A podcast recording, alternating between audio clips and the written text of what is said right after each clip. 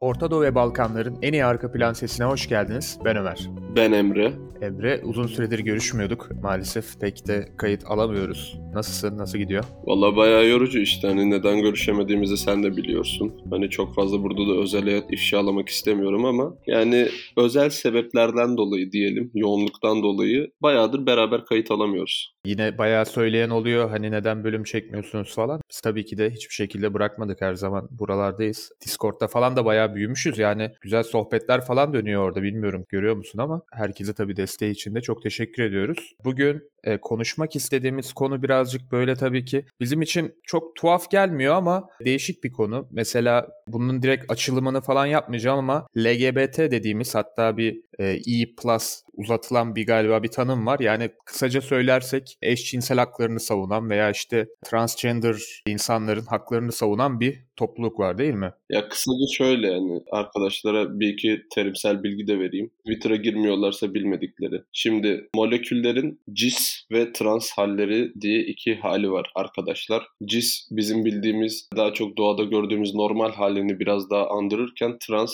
bunun alternatif versiyonları gibi düşünebilirsiniz. Ben de hani moleküler biyolojiyle çok aşırı alakam olmadığı için tanımlarda eksiklik olabilir. Yorumlarda moleküler biyoloji vesaire okuyan arkadaşlarımız varsa düzeltebilirler. Kısaca cis olmayan diyelim yani onların da aslında demek istediği cis hetero diye tanımlıyorlar. Standart bizim fiberglass Türk erkeğini bu gruba dahil olmayan yani cis hetero olmayan bireylerin hepsinin topluluğu gibi bir şey aslında. Anlayacağımız şekilde düz erkek, düz kadın, İngilizce'de de straight diye geçtiği için düz diye çeviriyorum. Farklı yönelimleri olan tüm bireyleri kapsayan bir topluluk. Ama benim bu toplulukla ilgili bazı dertlerim var abi. Türkiye'de bu daha önceki bu tarz oluşumlarla da vardı. Veganlıkta, feminizmde vesaire bunlarda da var. Bayrak taşıyan insanlar var tamam mı? Mesela ateizm deyince aklına gelen ilk ünlü insan kim? Efe Aydal. Türkiye'de değil mi? Efe Aydal mesela bayrak taşıyan. Bayrak taşıyan görevini yapıyor mu? Çok fazla yapmıyor aslında ama biz onu o şekilde ilan etmişiz. Bu abi LGBT'de de var. Bunun kendi ünlüleri var. Mesela Kerimcan Durmaz LGBT bayrak taşıyanlarından biri. LGBT kimliğiyle çok fazla gündeme gelmiş bir insan. Ve bundan nemalanmak isteyen çok fazla insan var. Mesela hatırlıyorsun bir ara bir şey çıkmıştı. Twitter'da birkaç tane kız, birkaç tane kadın birey diyeyim artık. Kendilerini kadın olarak tanımlayıp tanımlamadığını bilmiyorum ama birkaç tane birey. Abi LGBT tişörtü kendileri queer diye bir marka ki queer da İngilizce'de eşcinselleri aslında bir nevi hakaret olarak kullanılan kelimelerden biri. Kendileri bu hakareti alıp normal bir kelimeye çevirmeye çalışmışlar ve bir tişört basmışlar. Gerçekten berbat tişörtler ama inanılmaz absürt fiyatlara satıyorlardı. Bu tarz böyle belli kesimleri tokatlamaya çalışan insanlar bu tarz oluşumların arkasına çok fazla geçiyor abi. Mesela işte Türkiye'de mesela şu an tabulardan biri değil mi? LGBT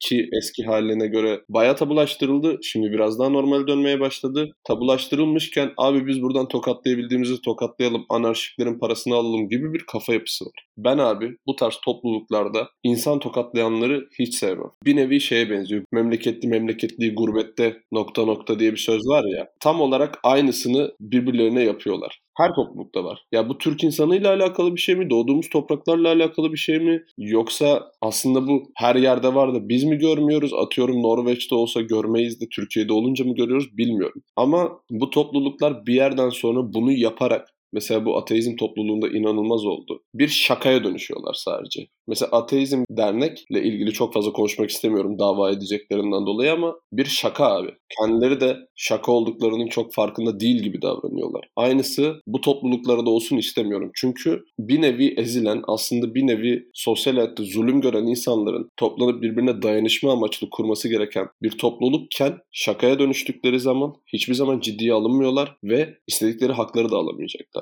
Bunu bile bile abi işte ne bileyim 200 liraya aptal saptal tişört yapan işte biz queer yazıyor üzerinde minicik falan beyaz tişörtün. Bu tarz böyle keriz tokatlamaya çalışan insanları ve bir de bunu böyle gurur duyarak yapan insanları hiç sevmiyorum. Bunlar şu an en fazla LGBT toplumunda var.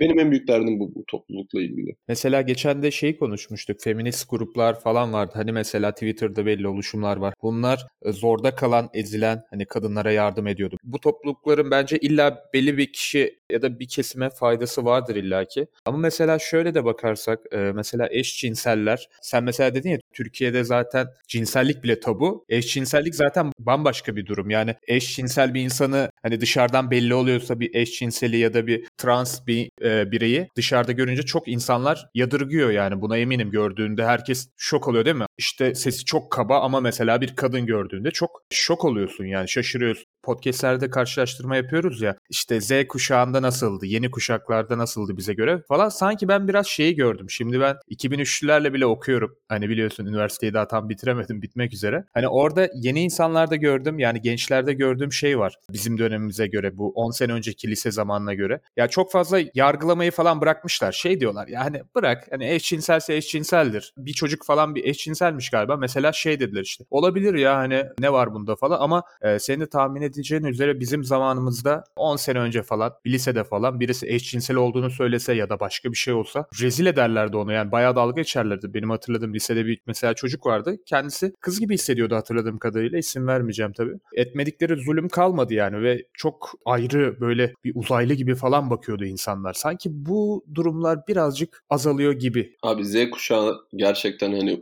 sevdiğim yanlarından biri zaten bu. Progresifler abi. Geçmişin tabularını çok fazla umursamıyorlar. Biraz daha hayatı hayat olarak yaşama odaklılar. Ondan dolayı mesela böyle aa işte sen eşcinselsin vesaire falan hani bizim çocukluk zamanımız diyeyim. Şimdi yine çok aşırı yetişkin olduğumuzdan değil de bizim çocukluk zamanımıza göre daha açık görüştüler ki böyle olması lazım. Tanrı inancı, Allah inancı olan bir insan başkalarını yargılama yeteneğini kendisinde görmeli mi? Bence hayır. Sonuçta yaratıcı inancın varsa seni de onun da aynı yaratıcı tarafından yaratıldığını kabul etmek zorundasın. Sorgulama gibi şeyler bizim sorumluluğumuz değil. Şey de hatırlıyorum hatta.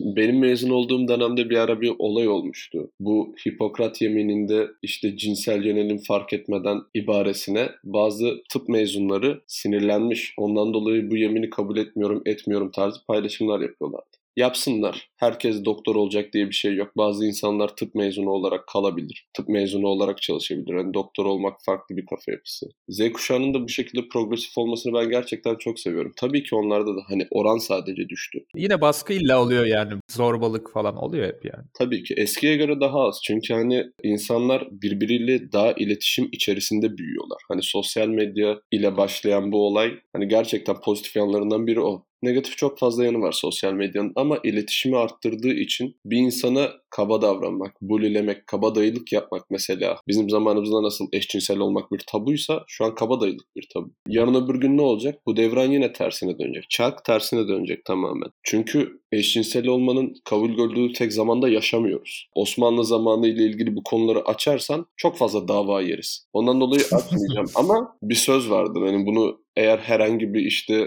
edebiyat vesaire üniversite seviyesinde bir derse girerseniz hoca zaten derse girişte söyler. Osmanlı'da aşık erkektir diye. O aşk şiirlerinin yarısı eşcinsel içerikli aşk şiirleri. İlla böyle işte babacan ben Emre bebeğim gel buraya yalayayım seni falan yazmadığı için şiirde hani biraz daha divan edebiyatı şeklinde yazıldığı için böyle karşı gelinebilir olabilir ama gerçekten irdelersen hani Lale Devri vesaire buralara girersen aslında orada da yani yüksek tabakada gayet kabul görülmüş bir şey olduğunu göreceksin bu eşcinselliği. Eski zamanlarda da kabul görülmemiş bir şey miydi eşcinsellik? Türkiye Cumhuriyeti'nde ilk defa mı eşcinsellik bu kadar göze batıyor? Hayır. Çark şu an kabule döndü. Bundan 20-30 yıl sonra yine redde dönecek. İşte redde döndüğü zaman bunlar aslında çemberin 180 derece karşısında iki nokta olduğunu düşün. Çark döndükçe bu noktalar kabul edilebilir sınırlara girip çıkıyor aslında. Şu an mesela eşcinsellik kabul edilip kabadayılık kabul edilmiyor ya. Çarkın dönme süresi var. 20 yıl 30 yıl falan Türkiye'de. 20-30 yıl sonra alın bu podcast'i 20-30 yıl sonra artık YouTube çöker başka bir şey çıkar büyük ihtimalle de. Oraya da atabilirsiniz bu podcast'in bu kısmını izin veriyorum her türlü. Orada da eşcinsellik kabul edilmeyecek. Kabadayılık kabul edilecek. Mahalle erkekliği bilmem ne. Çünkü biz şu an şey zamanlarda yaşıyoruz. Ee, çoğu şeyde rahat olmasak da kabul açısından vesaire hani ben buyum dediğinde çok daha kabul edilebildiğim bir toplumda yaşıyoruz. Ondan dolayı yumuşak başlı insanlar üreteceğiz.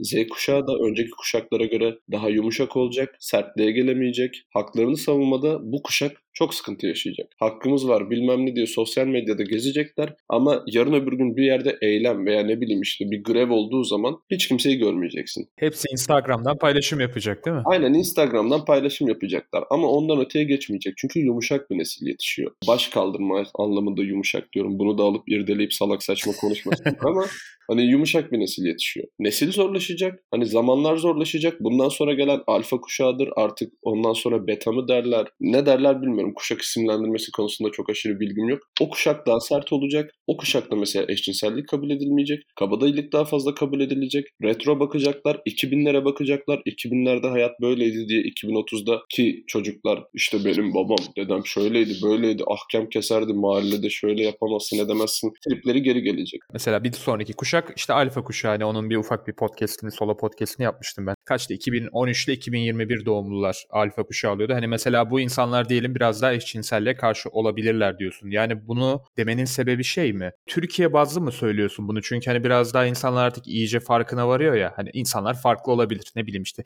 eşcinsellik bir hastalık. Hani değil. 1970'lerde galiba bir psikiyatr birliği bile bunu kabul etmiş. Hani bir hastalık değil. Sadece bir değişiklik. E, gayet normal bir yönelim. Bir varyant abi. Eşcinsel doğada gayet olan bir şey. Mesela en basitinden benim ev arkadaşım üniversitedeyken okulun at çiftliğinde, binicilik kulübündeydi. At çiftliğindeydi. Orada mesela eşcinsel at vardı. Nereden anlıyorsun dedim eşcinsel olduğunu. Erkeği kur yapıyor dedi. Hani aslında çok basit bir şekilde anlayabiliyorsun. Hani at eşcinsel diye kabatıp kırbaçlamamışlar. Veya işte ne bileyim yarışa soksak 5 beşinci gelir bu eşcinsel kırta kırta koşuyor dememişler. At üzerinden böyle agresif örnek vereyim de. Neyse yani hani bu gayet doğada olan bir şey. Benim deme sebebim şu. illa alfa kuşağında olacak demiyorum. Ama beta ve sonraki kuşaklardan biri kesinlikle eşcinselliğe çok karşı. Aşırı böyle tutucu, aşırı kabadayılık yapan, kendi kurallarını koymayı sevip böyle kaba güçe vesaireye aşırı aşık bir kuşak gelecek. Çünkü bizden önceki kuşaklar öyleydi. Biz bunun kötü olduğunu gördük. Ama insanlar tarih tarihi unutmaya eğilimli. Farkındaysan Türkiye bile hani Türklerin kurduğu ilk devlet değil. Belli hatalardan dolayı devletler yıkılmış. Bu hataları tekrarlamamak için devletler ortaya çıkmış. Aynı hataları yapıp yıkılmışlar. Hata kalıbı aynı. Biz de aynı hata kalıbına gireceğiz. Alfa kuşağında olmasa da beta veya sonraki kuşaklardan biri kesinlikle bizim bu yadırgadığımız kuşak var ya şöyledir böyledir falan hani sövdüğümüz kuşaklar var ya telefonunu çıkar dedeler. Telefonunu çıkar dedeler reenkarne olacaklar abi. Bu insanlar kesinlikle reenkarne olacak. O zaman yine bu şeyleri tekrar tekrar artık bizim torunlarımız mı olur, çocuklarımız mı onu bilmiyorum ama konuşacaklar. Eşcinsel haklarını tekrar konuşacaklar. İnsanların birbirine yaptığı mobbingi, bully'liği tekrar konuşacağız. O zaman artık bu kelimeler dilimize artık oturduğu için mobbing dediğinde hani şimdi ilk çıktığında anlamıyordu ya şu an anlıyorlar bullying, mobbing bunlar artık Türkçe karşılıkları veya kendileri direkt kelime olarak dilimize oturmuş olacak ve aynı devran tekrar dönecek. Çünkü Türkiye'deki genelde düşünce yapısı böyle. Yani belli bir kuşakta mesela şey değil mi harbiden 4-5 kuşakta böyle bir dediğin gibi bir devri daim olabilir. Gerçek anlamda bir modernleşmeye gitmediğimiz takdirde yine o reenkarnasyon olabilir. Ya kesinlikle reenkarnasyon olacak. Sen bizim kuşağımızın modernleşebileceğine inanıyor musun? Bizim kuşağımızda hani artık kişilerin kişilikleri oturmuş. Biz neyiz abi? Y kuşağının sonu, Z kuşağının başı hatta Y kuşağının son doğan nesli değil miyiz 95 olarak? Hani bizim kendi orijinal kuşağımızdaki düşünce yapısı zaten oturmuş. Z kuşağının bayağı oturmuş. Son nesilleri 2012 doğumluların falan tabii ki oturmadı ama Z kuşağı bayağı oturmuş. Alfa kuşağı daha çocuk. Hatta yeni doğan yaşında. Ondan dolayı henüz onların oturmamış. Onlar büyük ihtimalle Z kuşağının yetiştirileriyle, normlarıyla büyüyecekler. Kendi normları biraz geç oturacak. 2030-2040'lardan önce etkilerini görmeyeceğiz. 2040'lardan sonra 2050'lerden sonra artık gelen bu alfadan sonra beta olduğu için beta kuşağı olduğunu düşündüğüm kuşak ondan ben şüpheleniyorum. O olmasa da ondan sonraki kuşak kesinlikle bizim şu an yadırgadığımız cep telefonunu göster amcalara dönüşecekler. O kuşağın reenkarnasyonu olacaklar. Bunu da alın. Ben o zamana kadar yaşarsam alıp bana tekrar dinletebilirsiniz. Ben de 50 yıl sonra size söylemiştim derim. Türkiye bazında ben de böyle olacağını düşünüyorum. Başka ülkeler için değil. Tabii biz mesela Avrupa ülkeleriyle kendimizi karşılaştırırken hata ediyoruz ama bizim kendimizi Arjantin, Brezilya, ne bileyim Güney Afrika gibi ülkelerle karşılaştırmamız aslında daha doğru. Yani en azından şey anlamında en ileride olan ülkeyle karşılaştırmak aslında doğru değil yani o ayrı bir konu ama bizim ülkede dediğin şeyler olması çok muhtemel yani. Bir de mesela bu LGBT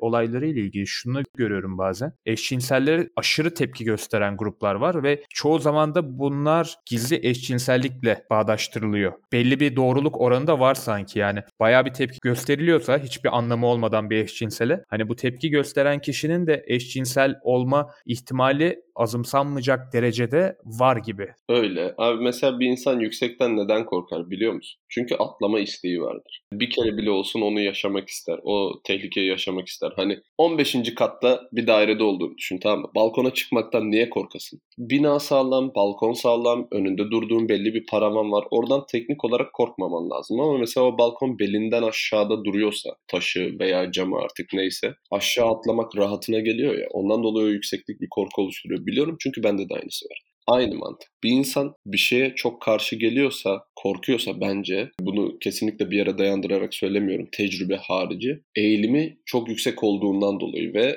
büyüdüğü tabular da buna karşı olduğundan dolayı ikili çatışmada kaldığındandır. Bu mesela hani bugün kadın haklarına karşı olmak çok yaygın veya ne bileyim işte kısaca aslında hani erkek olmayan aşağı yukarı herkesin hakkına karşı duran bir toplum yapımız var ki bu toplum yapısı da yıkılmak üzere. Hani yeni gelen kuşak kararları vermeye başlayacak yakın zamanda. Hani bu konumlara gelmiş olacaklar. Karar veren mercilere gelmiş olacaklar ve bunun meyvelerini yiyeceğiz bir iki kuşak olarak. Neden karşılar abi? Çünkü biliyor. Cinsiyetinden dolayı önde olduğunu biliyor ya atıyorum. Eğer eşit haklar verilirse elindekini kaybetme korkusu veya işte ne bileyim işte eşcinseller şöyle böyle onları vurun kırın. İşte zart zurt konuşan insanlarda da hani yaygın. E, illa olmak zorunda değil. Hani benim burada bahsettiğim o eleştiri çok absürt ve gereksiz derecede olması. Yoksa atıyorum bir eşcinselle arkadaş olmayabilirsin. Yani tercih etmeyebilirsin. Belki muhabbetiniz tutmuyordur. Yani gerçekten onların biraz muhabbetleri farklı oluyor gördüğüm kadarıyla. Eşcinsellerin aralarındaki sohbetleri falan. Olay benim bahsettiğim eleştirme bu değil. Ya da işte LGBT gruplarının yaptığı bazı işte şeyleri eleştirebilirsin. O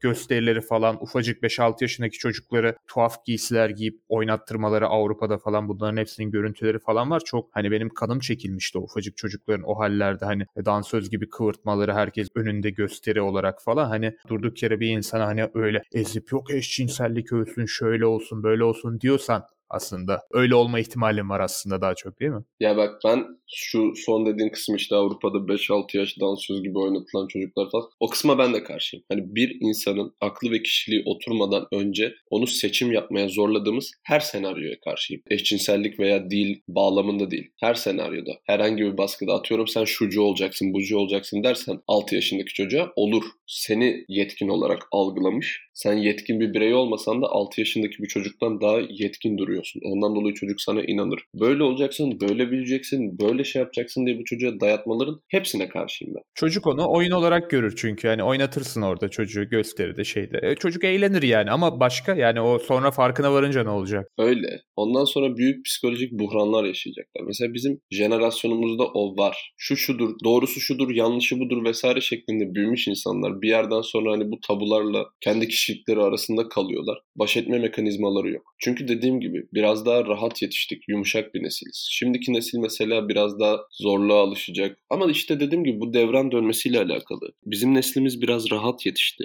Biraz fırsat eşitliği vardı. Şimdi o eşitlikler yok mesela. İnsanlar şikayet edecek, bu şekilde büyüyecek psikolojik buhranlar. Çık kalabalık bir caddeye, ellerini açarak gez. Elini çarptığın 10 insandan 6'sı falan antidepresan kullanıyordur. Yani hani bu şekilde bir baş etme mekanizması var sadece toplumda. Hani ben marjinalleştirmeye karşı her zaman karşıyım. Hani kişiliği oturmuş ama yetişkin bir insan ben böyleyim diyorsa ve bundan dolayı zulüm görüyorsa ben o insanın yanında dururum. Haksız yere zulüm gören insanın yanında durmak zorundasın. Çünkü yarın öbür gün sen de haksız yere zulüm görebilirsin. O zaman kimse yanında durmaz. Ben mesela hani mesleğimden dolayı haksız yere laf yediğim, zulüm yediğim çok yer oluyor. Benzer bir şey yaşıyorum. Şimdi ben o kadar ağır yaşamıyorum sanıyordum. Şu an en fazla marjinalleştirilen meslek grubundayım. Sağlık sektörü ve özellikle doktorlar. Bir insan doktoru kölesi olarak kullanamadığı zaman nasıl böyle arkasından sayıyor, para göz çocukları bilmem neler falan diye hani biliyorsun zaten haberleri az çok takip ediyorsun. Aynı şey yani şu anki hani sıra bende. Zamanında veganlara çok fazla laf edildi bilmem ne çünkü onlar da hani içlerinden uç örnekler çok fazla piyasayı salladı. Aynısı feministlerde oldu, LGBT'lerde oldu. Büyük bir ihtimalle şimdi çok aşırı böyle uç örnek doktorlar göreceğiz. Çünkü hani şablon aynı.